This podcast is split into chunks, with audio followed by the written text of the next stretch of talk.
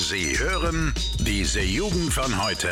Deutschlands freshester Podcast. So, hallo und herzlich willkommen mal wieder hier bei diese Jugend von heute. Mein Name ist Olo und der Max ist auch wieder da. Moin, moin. Moin Leute, was geht? So, Max, jetzt sehen wir uns mal wieder hier an diesem entspannten Sonntagabend. Auch der letzte Sonntagabend, bevor wir unsere erste Abiturprüfung schreiben, äh, in Deutsch am Mittwoch.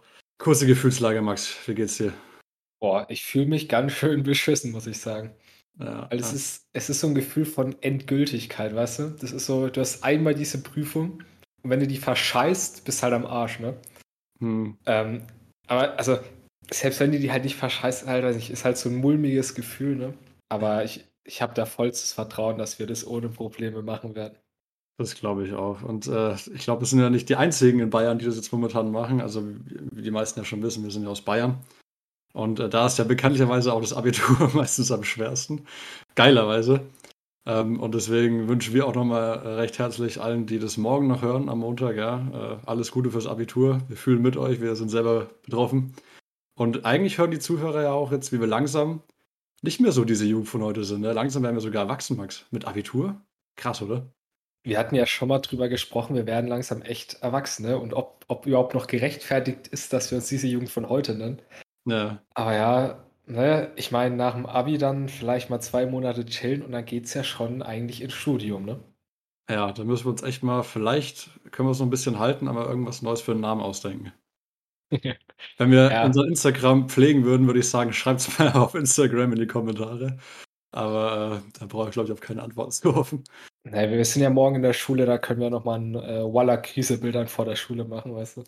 Äh, oh ja, so ein Bild vor und nach, der, nach dem Abitur, wie wir dann ausschauen. Ah, Das, das wird übel, glaube ich. ja, das wird, glaube ich, echt übel. So, jetzt Überleitung wie immer. Weißt du, was auch richtig übel ist? Bitte.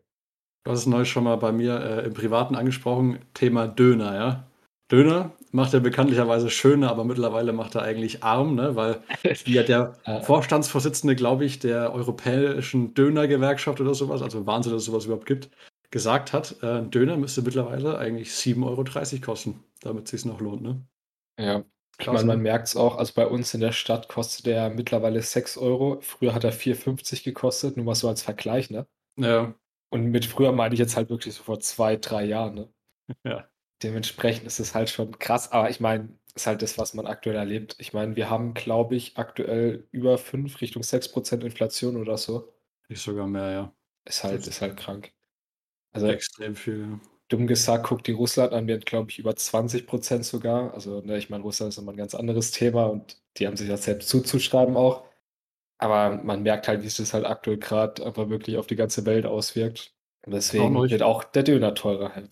Bitte. Ja, weißt du, so der Döner eigentlich, das Herzstück. Also das ist auch das erste Mal, wo ich so wirklich konkret gelesen habe. Äh, es wird echt schlimm, weil der Döner, das bedeutet, glaube ich, den Deutschen sehr, sehr viel. Weißt du? Der Döner war auch immer mein Richtwert für Kalkulationen. Also wenn ich sage, ja, keine Ahnung, kostet 10 Euro, da kannst du drei Döner von kaufen. Weil die wahren OGs wissen ja noch, früher hat ein Döner auch nur 3,50 gekostet. 3,50, das kann, da Ja. kannst du jetzt einen Döner, keine Ahnung, eine Viertel schneiden oder so, weißt du? Wusstest du, als der Big Mac eingeführt wurde, hat er, glaube ich, nur 50 Cent gekostet. Ja, das, ist- das ist schon krass, ja. Ist ja auch allgemein so mit, mit den ähm, ganzen Raten. Ich habe mir auch neulich mal einen Spaß gemacht. Ähm, kennst ja Peaky Blinders bestimmt, hast aber noch nicht geguckt, ne? Ja. Ja, genau, und da zahlen die auch immer so, so, keine Ahnung, drei Pfund und damit können sie sich immer richtig krasse Sachen kaufen. Da habe ich mir mal einen Spaß gemacht und habe mir das mal nachgegoogelt, wie viel denn ein Pfund so 1920 wert war. Und ich, ich weiß nicht mehr genau, wie viel es war, aber das war extrem viel mehr wert. Also der Wert steigt ja eigentlich nicht mehr bei uns, der sinkt ja eigentlich nur noch, ne? Von den ganzen Sachen. Also ich hoffe mal, Mhm. Dementsprechend fängt sich das bei uns jetzt noch nicht, dass es dann irgendwie bei uns auch mal so ist, ne? Ja. Sonst haben wir ein Problem, ne? Aber wir hoffen mal, dass, dass die, ich meine, bei uns ist die Europäische Zentralbank, ne? Mhm. Dass sie da keinen Unfug machen und irgendwie mal unser Finanzsystem äh, stabil halten. ne? Ich habe da größtes Vertrauen in solche Ja. Instanzen. Ich, ich würde mal da eine, eine, eine Überleitung machen, weil ich es ganz interessant finde. Und zwar habe ich heute mal, also ich, ich denke ja gerade nach, was ich so in Zukunft machen will, und da ist unter anderem auch Polizei in der engen Auswahl. Und da habe ich mal drüber nachgedacht. Also so vor allem Jugendliche, ich meine, okay, jetzt mal eine ganz weirde Side Story. Ich habe mal die Woche wieder ein bisschen auf Streife geschaut. Wir hatten es ja mal von, von guten Hartz-IV-Sendungen. Das ist so eine schöne Sat1-Sendung. Aber mhm. finde ich sehr gut gemacht. Auf Streife kann ich wärmstens empfehlen. Und da habe ich mir auch gedacht, also da sind so ein paar Jugendliche dann geflüchtet, als die Polizei kam, ne, wegen Drogen und so weiter. Da habe ich mir auch gedacht, Polizei ist ja wirklich so eine Institution, genauso wie, wie Regierung, die du wirklich anerkennen musst. Ne? Hm, ja. Ich finde, für uns ist sowas größtenteils selbstverständlich. Ich meine, vielleicht hat es auch einfach auch was mit der Schulbildung zu tun. Ne? Hm. Aber wenn du jetzt sowas wie, wie Politik oder so nicht anerkennst, dann kommt dann sowas raus wie Querdenker. Ne? Ja, das ist ja allgemein so dieses, ähm, dieses sich auf etwas einigen. Ich weiß nicht, ob du das mir mal erzählt hast oder ob ich das mal irgendwo gehört habe. Das ja Geld ist ja genau das Gleiche. Also Geld funktioniert ja nur, weil ganz viele Menschen ähm, sich darauf geeinigt haben, dass dieses Papier oder diese Münze einen bestimmten Wert hat und du dafür eben eine Gegenleistung erwarten kannst. Ich nehme an, so funktioniert es im Staat auch. Ne? Also wenn du halt anerkennst, dass die bestimmten äh, verschiedenen Organe, Institutionen da halt eben ihre Pflicht erfüllen können, du eben auch drauf hörst. Und die Polizei in dem Fall ist ja die Exekutive, ne? Also das heißt, da kannst du mhm. dich eigentlich gar nicht so richtig wehren. Ne? Also wenn du genug Scheiße baust und die dann irgendwann mit den Handschellen bei dir vor der Tür stehen, ähm, dann war es das halt halt auch mal. Aber ich weiß, was du meinst mit Jugendlichen, ne? Respekt vor der Polizei. Ich glaube, der ist nicht mehr ganz so hoch. Ja. Der ist, der ist, glaube ich, ganz schön gesungen. Ich meine, was denkst du, was ist eigentlich so der Hauptgrund dafür? Also ich glaube, der Hauptgrund dafür ist, dass halt einfach so ein extremer Werteverfall. Und das klingt jetzt extrem abstrakt, deswegen erkläre ich das jetzt noch ein bisschen. Und zwar, du, dumm gesagt, ich glaube, es hängt viel mit der Erziehung zusammen. Mhm. Also, dass einfach viele Eltern, ich meine, das ist Teil unserer heutigen Welt einfach, dass viele Eltern halt vielleicht ihren Kindern das auch einfach nicht mehr so gut mitgeben, ne? viel arbeiten und so. Ne? Vor allem mit der Inflation, wenn wir schon beim Thema sind. Ja. Dass halt beide Elternteile, sag ich mal, arbeiten gehen müssen und dass das dann normal ist, dass, dass Kinder, ne? also ich sag mal, ich wurde sehr, äh, nee, nicht leger, laissez-faire erzogen, also frei, ne? Ja. liberal. Deswegen, ich glaube, das ist ein Punkt. Und dann ist ein Punkt, dass wir, glaube ich, da haben wir öfter schon drüber gesprochen, in den Verhältnissen, in denen wir aufwachsen, weißt du? Dass wir diesen extremen Wohlstand haben und dass dieser Wohlstand dafür sorgt, dass wir alles so als selbstverständlich ansehen. Hm. Und ich glaube, das ist genau so ein Ding mit, mit Frieden, Sicherheit und so weiter, dass das eben so ein Punkt ist, den heute vor allem Jugendliche eben als selbstverständlich annehmen, weil sie es nicht anders kennen. Was das so ein bisschen der Punkt ist, wo dann viele vielleicht nicht mehr, nicht mehr so dankbar sind. Ne? Wenn jetzt mal die Leute aus der DDR die aus der DDR mhm. kamen, ne? die wussten halt, was, was sie mit der Freiheit von der, ne, von der Bundesrepublik Deutschland gewonnen haben. Und ich glaube, wir wissen es einfach nicht mehr so wertzuschätzen. Ne? Und das war jetzt eine sehr lange Ausführung und ich glaube, das ist der, der Grund dafür vorrangig.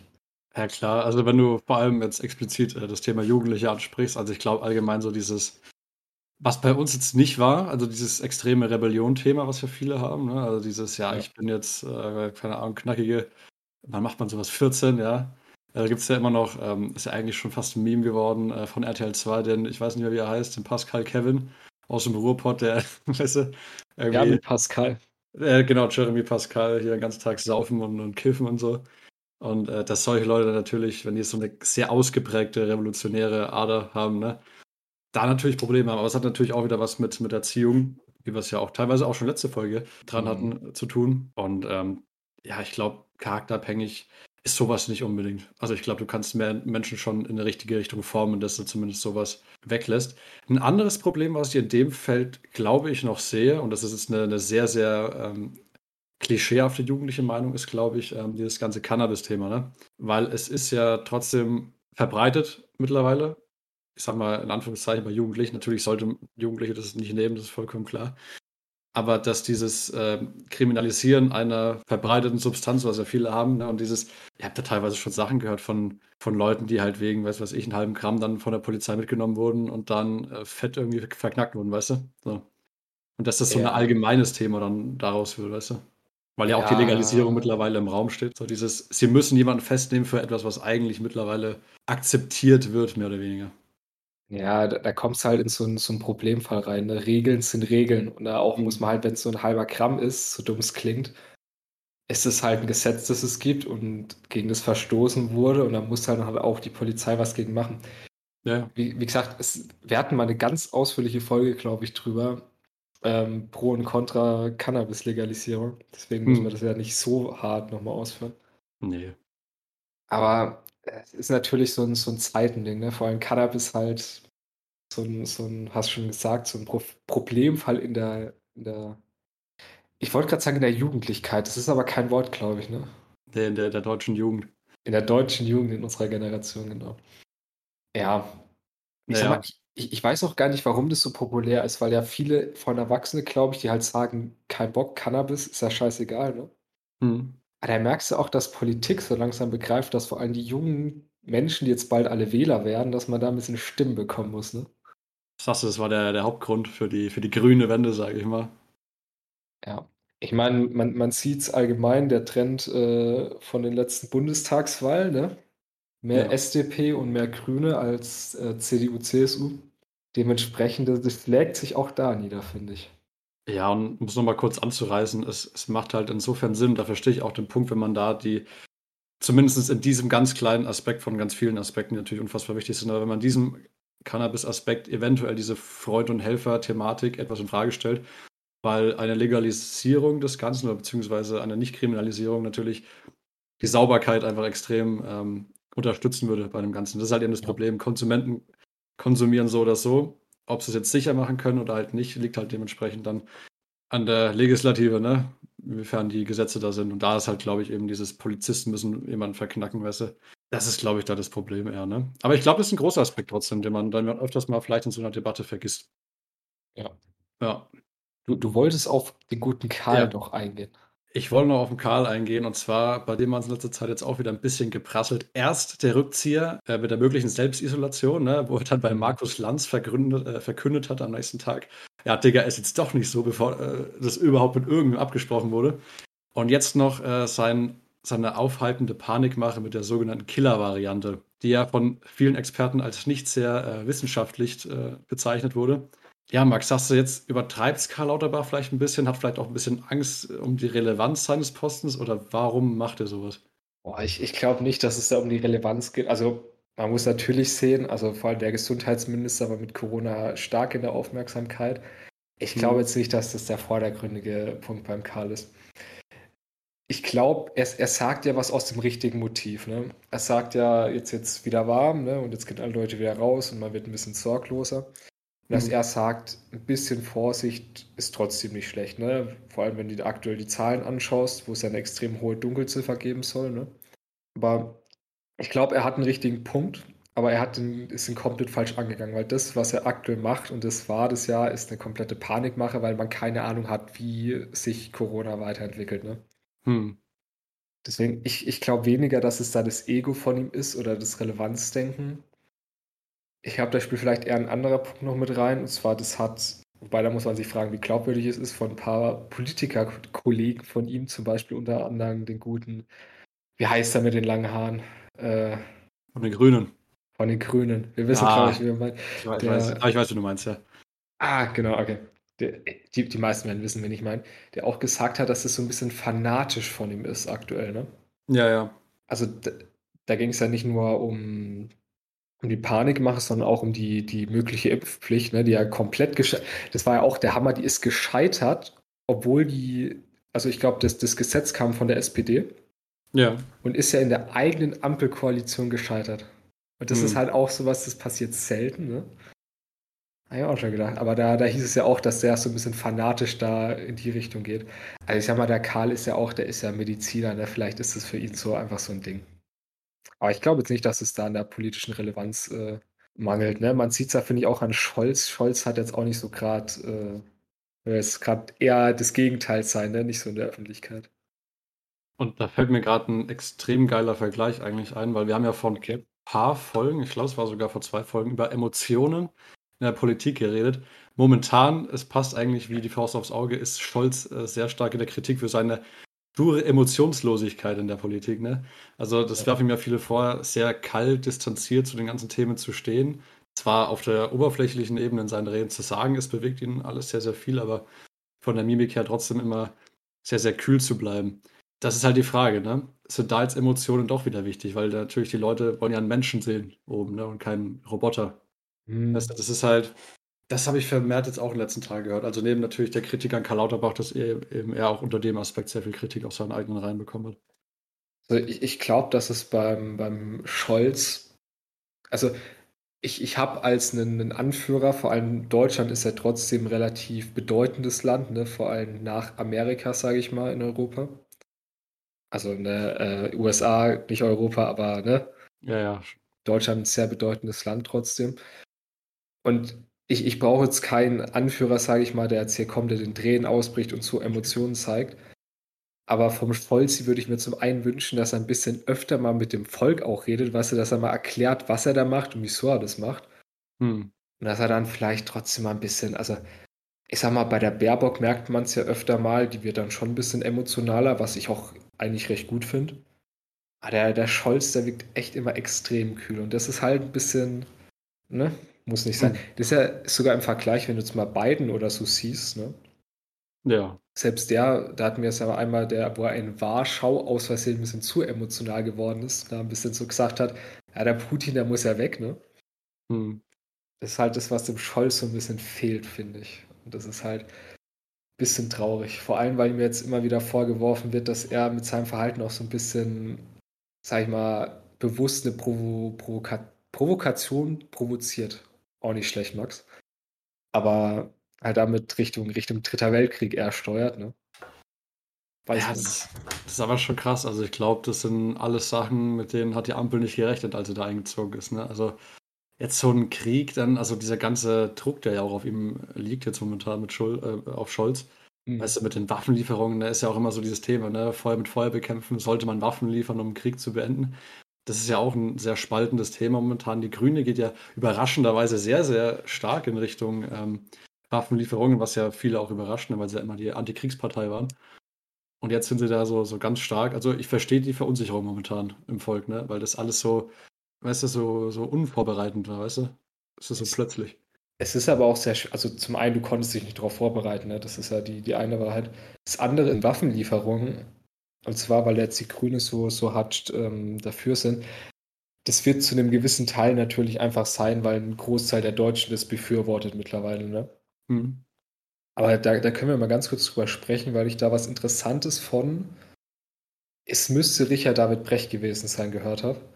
Mhm. Und zwar hat er gesagt, eigentlich sollte man keine Waffen schicken, weil man damit den Krieg und damit das, das Leid der Menschen nur noch, weißt du, in die Länge zieht, weißt du? Mhm. Fand ich einen interessanten Gedanken. Also, ich, ich bin ja auch, also ich, ich bin da ein bisschen gespalten, ich kann mir nicht ganz entscheiden, also ob jetzt Waffenlieferungen die Lösung sind oder halt nicht. Ne? Zum einen, ja. und das wird ja oft gesagt, verteidigt halt die Ukraine auch indirekt uns, ne? sondern eigentlich schon direkt uns hm. und vor allem unsere Werte auch. Andererseits befeuern wir damit einen Krieg und damit befeuern wir auch, dass noch mehr Menschen draufgehen eigentlich. Ne? Ja, das ist genau das Thema. Und ich habe mir auch neulich dann nochmal gedacht, ähm, wie das dann ausschaut. Ne? Also ich meine, natürlich, ne, Putin kämpft momentan in der Ukraine, gegen die Ukraine natürlich auch. Ne? Und wir schieben halt von der anderen Seite dagegen, ne? mit, mit Waffenlieferungen und Sanktionen und so. Und jetzt ist ja bald auch, ich weiß nicht genau, welcher Tag es war, war es der 6. Mai, Max, äh, der Tag der Befreiung für Russland? Also dieser ganz große Tag, ähm, der national gefeiert wird in Russland, ne? weil damals die Russen eben Nazi-Deutschland befreit haben. Ich glaube, es war der 6. oder 9. irgendwas in die Richtung. Und viele sagen ja auch, er muss da was vorweisen können ne? in seinem Land, um da irgendwie diesen Krieg oder diese Spezialoperation rechtfertigen zu können. Und da sagen ja auch manche, deswegen konzentriert er sich jetzt so auf den Donbass, dass er da wenigstens ein bisschen was hat. Jetzt ist halt die Frage, lässt man da jetzt weiterhin Waffen einfließen, um dir das noch möglichst zu erschweren? Oder macht man irgendwelche Friedensverhandlungen und sagt, ja, okay, wir machen den Teil jetzt vielleicht neutral oder so, weißt du? Weil ich glaube nicht, dass Putin aufhören wird, bis er nicht irgendwas vorzuweisen hat. Weil du das wirst ihn nicht ganz ja. besiegen können. Das ist definitiv so und das ist ja auch so schwierig, ne? Also Mariupol, was ja zum Donbass gehört, ne? Hm. Wo ja jetzt äh, dieses, dieses ganze Ding war, ähm, dass sie das umkreist haben und dass da so viele Menschen festsitzen und nicht mehr wegkommen. Und das heißt, Zelensky vor allem gesagt hat, es gibt, solange Mariupol so belagert wird, gibt es keine Friedensverhandlungen. Ähm, das ist eine. Das andere ist natürlich, Putin muss ja irgendwie das rechtfertigen. Und wenn er ohne, ohne, ohne irgendeinen Erfolg vorzuweisen natürlich dann kann er sein Gesicht vor der eigenen Bevölkerung nicht wahren.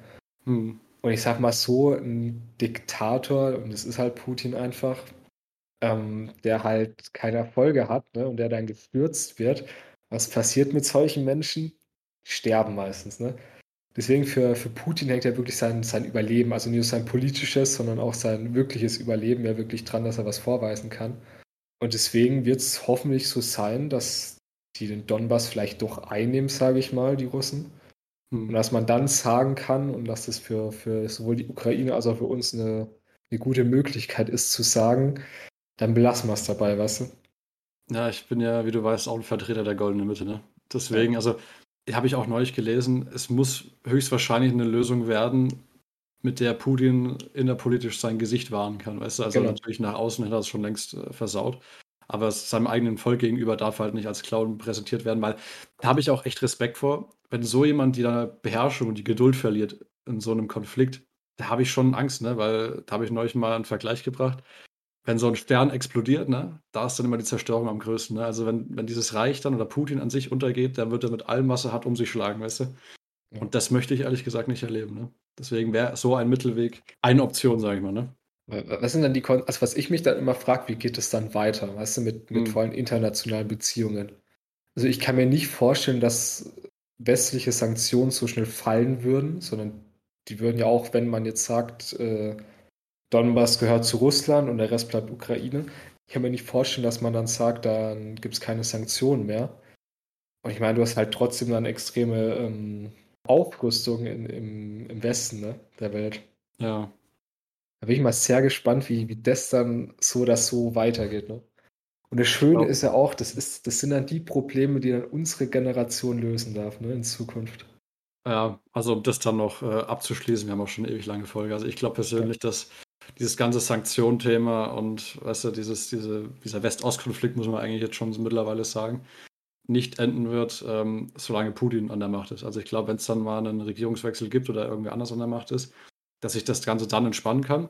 Ich glaube wirklich, solange er ähm, am Hebel ist, wird es so schwierig bleiben. Könnte schwer werden, ja.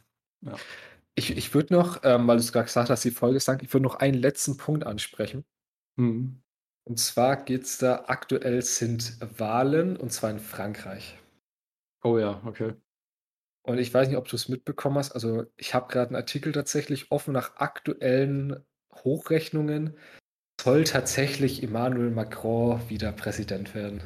Und ich muss sagen, es, es, es war so ein Ding, als man gehört hat, dass, dass äh, Le Pen und Macron relativ gleich auf sind, hatte ich tatsächlich ein bisschen Angst auch, ne? Weil es ja, ist für mich so ein, so ein neuer Trump, der dann halt einfach in Frankreich dann eingesetzt wird, weißt du? Ja, die, das habe ich mir auch gedacht. Ich bin nicht so mega drin im Game. Ich weiß bloß, sie ist äh, etwas nationalistischer, rechter ja. angesiedelt, Le Pen. Und das, na, das ist was, das sollte man sich, glaube ich, äh, heutzutage etwas von fernhalten. Ne? Also, ich finde, es geht trotzdem. Macron, ich weiß nicht, was es ist. Ich kenne mich wirklich nicht mit französischer Politik so mega aus, aber ich finde, er, er repräsentiert was für mich. Und ich finde, ja.